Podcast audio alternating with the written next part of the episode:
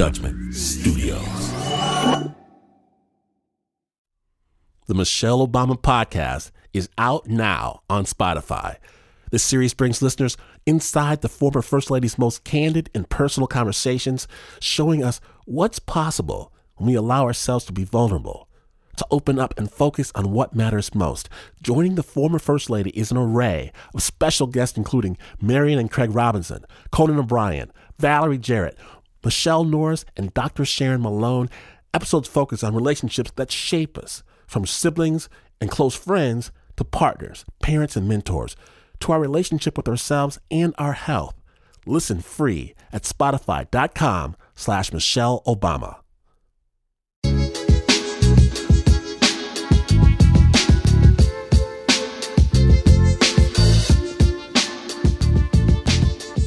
Out here, where Snap lives, everybody knows Chip.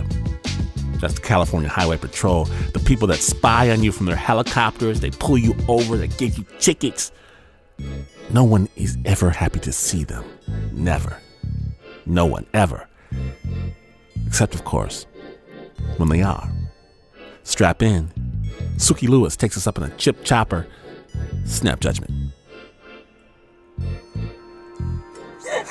So grab both of those, the strap part, not this part.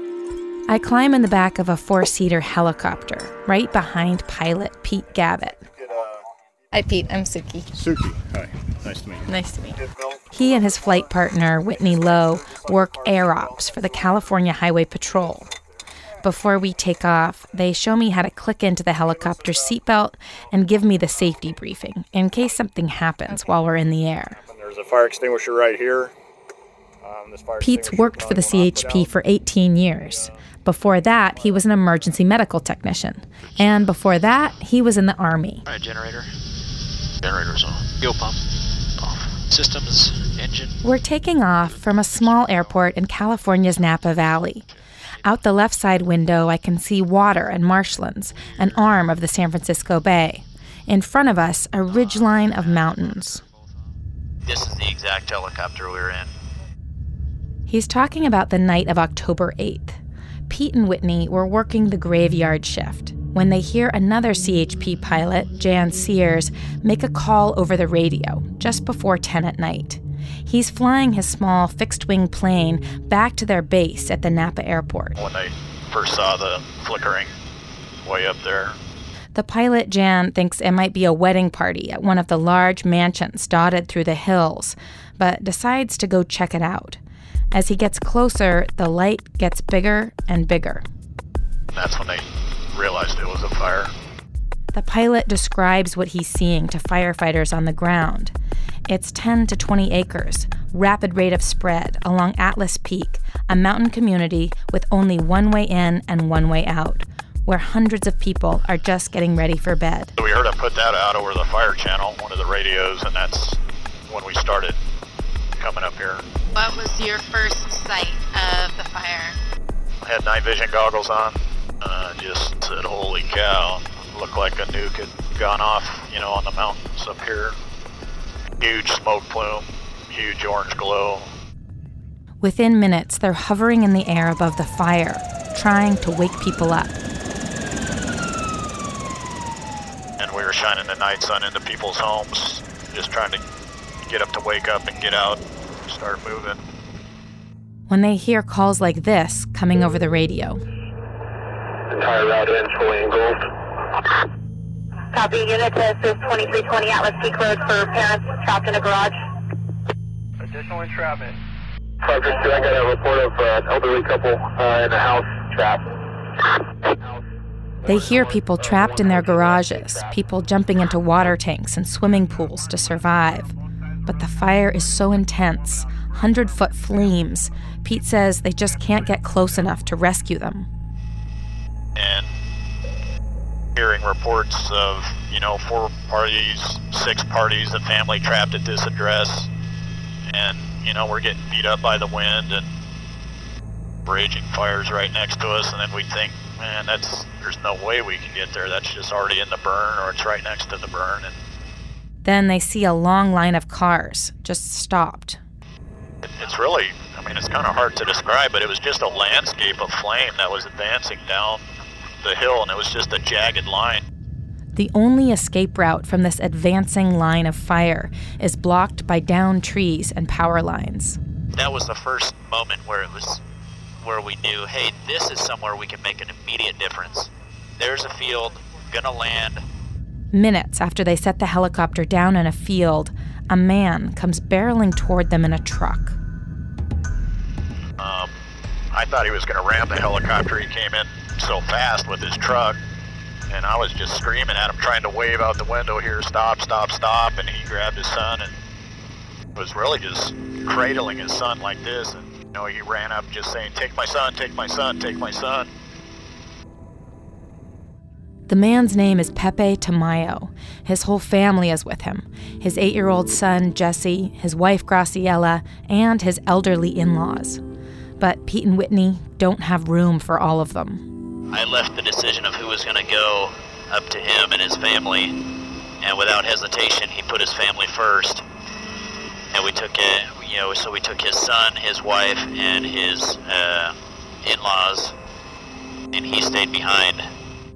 As the helicopter takes off, Pepe's wife, Graciela, holds her boy close. She's so scared, she doesn't look out the windows. So I was holding him, like, and at the same time, like, crying and praying for him. He said, don't worry, if my dad doesn't make it, I'm going to take care of you. I just was telling one of the pilots, please go back and save my husband and the other people who's trapped up there. Pete and Whitney don't ever make an explicit decision to keep flying, to go back towards the fire. They just look at each other as if to say, I guess we're doing this, and head back up the peak. They land in the same field. No Pepe. But now there is a whole crowd of people waiting for the helicopter. People were panicked, though, Sukey. They had no idea where to go. They could see the glow of the fire coming, you know, across the hill, but they didn't know how bad it was going to be. Coming in, one of those last times we landed, the wind was pretty much coming off of our nose like this, and we would dogleg in, come in this direction, turn right to align ourselves with the road to land, and we were just hanging there in the air. Whitney even commented, you know, are we going down there? I kind of shrugged my shoulders and said, well, I'm trying, but we're not descending at all. The wind was so strong that it was just holding us up there like a kite. Those gusts holding the helicopter like a kite were 80 miles an hour, hurricane-force winds that slam Pete's head against the roof of the aircraft. Like just a hammer hitting the side of the aircraft, hitting it sideways, just bam, you know. Downdrafts and updrafts and pitching the aircraft sideways. Finally, on their third trip back up, Whitney sees someone. It's the white truck from earlier. Pepe comes running back towards them. And he actually had driven up to this reservoir here, the Millican Reservoir, and was going to stand in the water. Didn't know how to swim. Yeah, he didn't know how to swim. He was just going to get in the water and wait. And as you can see, it's completely burned all the way around the reservoir. But when he hears the helicopter returning, he rushes back to the landing site.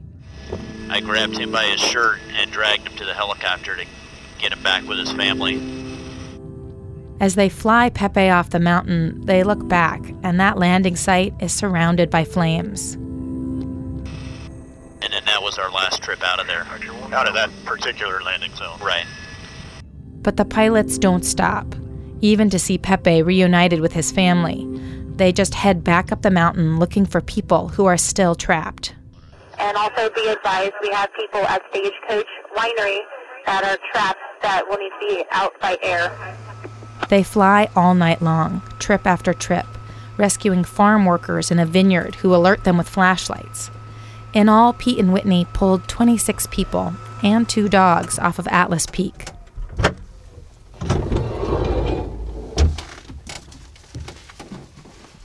We came in here and, you know, sat in our chairs and were trying to recover. You know, I just felt sick for a few days. Like, you know, there was all those entrapments that we were trying to get to and couldn't. I kept scanning the news, you know, waiting to hear how many people were hurt or killed up there. 6 people died in the Atlas Peak fire that night, and hundreds of people lost their homes, including Pepe. To me, it looked like somebody threw a bomb and it cleared the whole hill with houses and everything. If it wasn't from the helicopter, I don't know if I'd be talking to you right now. If it wasn't from those guys, to be honest. But Pete says to him, Pepe is the real hero. You know, we didn't really know if he was perhaps saying his last goodbye or not.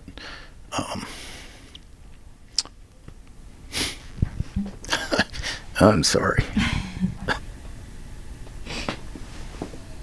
It was so stressful flying anyways, but... Anyways. Can I ask, sorry, I don't mean to interrupt what you're feeling or anything like that, but like you've had years in EMS, you have years on the CHP, you have years of dealing with really difficult, heavy, life-threatening situations. What about this feels different? That's a great question. I've asked myself that repeatedly since that night, and I don't have... I don't have an answer. I don't know. But I think just that image that I'll try and talk about without tearing up again, that image of him running up saying, "Take my son, take my son." I think I would make that same decision, but I hope I never have to. But, you know, that young man knows that his dad loves him enough to make that kind of decision. He did make that decision. To see that protection and the reality of that, you know, in a career where you see a lot of shit, you know. I think that's why it just kind of gets me right here.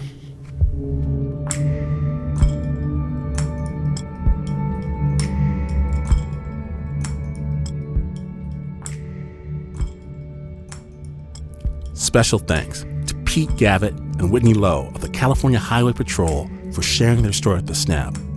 The Atlas Peak fire was just one of a series of catastrophic fires that broke out that night across Northern California.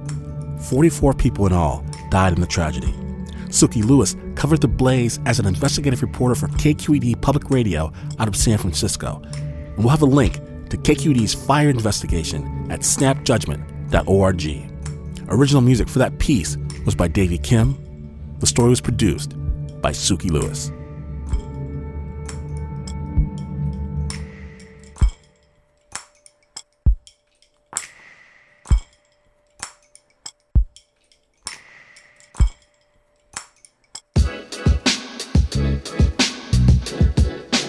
You can get more Snap where you got this one.